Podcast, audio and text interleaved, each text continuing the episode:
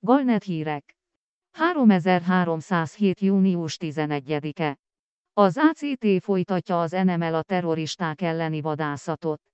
A társult terrorelhárítási egység frissített jelentést tett közé a neomarlinista felszabadító hadsereg elleni nyomozásról. Tánya Ramirez vezető ügynök, az ACT egyik közös vezetője az alábbi nyilatkozott tette a médiának. Az ACT jelenleg több nyomozási irányvonalat követ, amelyeknek biztonsági okokból titkosnak kell maradniuk. Ügynökeink bizonyítékokat gyűjtenek az Alliance, a Birodalom és a Föderáció különböző helyszínein. Egyelőre nem tudunk jelentős áttörésről beszámolni. Úgy tűnik, hogy az NML aktivistái egy olyan úgynevezett sötét kommunikációs hálózatot használnak, amely ellenáll a felderítésünknek.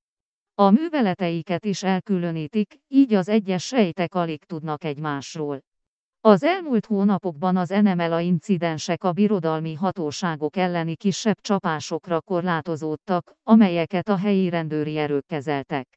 A Héta csoport, a kilenc mártír csillagkikötői robbantásokért felelős harcore szélsőségesek nem voltak aktívak.